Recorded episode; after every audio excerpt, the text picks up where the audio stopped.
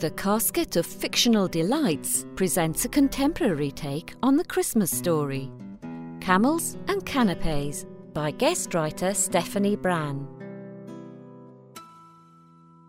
Ocean View, Moses Avenue, Sinai on Sea, Egypt. Darling Elizabeth, never again. What a week! More gruelling than the Gomorrah golfing holiday, wackier than the whale watching in Nineveh. Our plan was to take a quiet break in Judea whilst Joseph sorted out his tax affairs. But for some reason, the whole town was absolutely heaving. Every hotel was fully booked.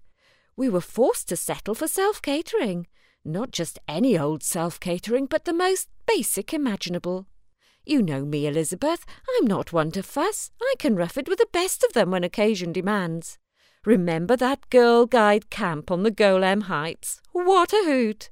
But this was really grim. There wasn't even an ensuite bathroom. And that's when everything got completely out of hand.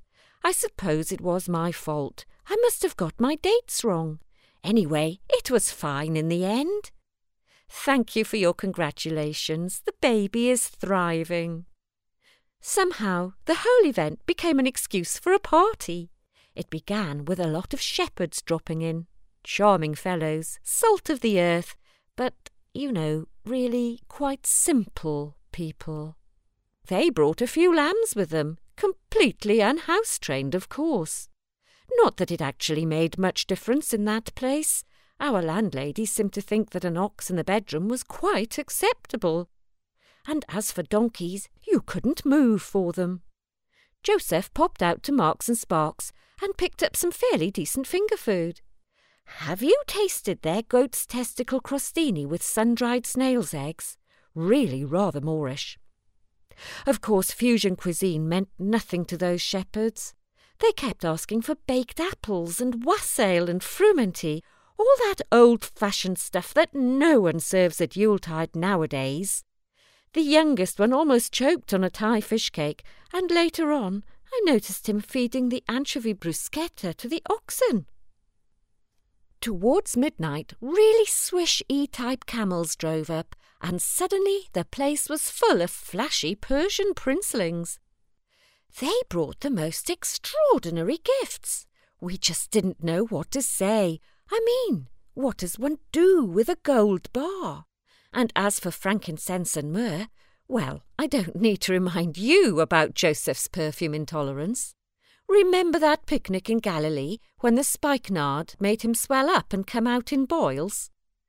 This time was even worse. He became almost spherical and started speaking in tongues.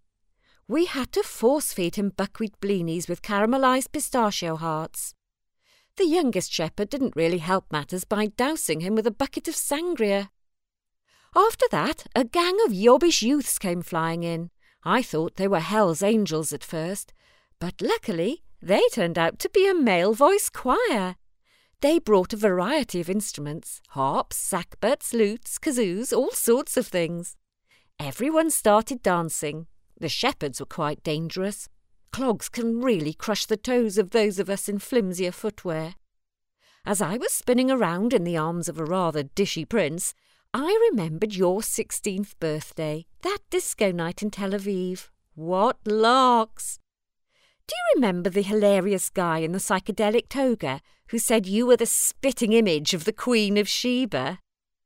After the knees up, the choir sang a sort of medley called Winter Wonderland. Rather tedious, I dozed off on a straw bale, woke up to find a sheep licking my ear. Ugh. Joseph and the oldest shepherd had become tearful and sentimental with the help of a barrel of Theakston's Old Peculier. The choir were demolishing onion bhajis and washing them down with a case of really rather acceptable claret brought by the Persians. I had a thumping headache. So, after all that, you can see why Joseph and I seized the opportunity to go on a little mini break to Egypt. Just us, the baby, and a couple of donkeys. From my deck chair, I can see nothing but sun and sand, with the top of Joseph's snorkel peeping above the surface of the Red Sea. It is blissfully quiet. No sound except for the distant tinkle of bells on the harness of an ice cream mule. The baby is gurgling on a sheepskin rug, one of the more practical presents he received. All three of us are feeling really rested and happy. How are you and Zack doing? Little Johnny must be almost walking now.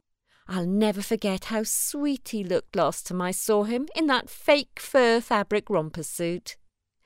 Bye for now, Mary. Kiss kiss. P.S. I enclosed some snaps. You can see what I mean about the baby having his father's nose.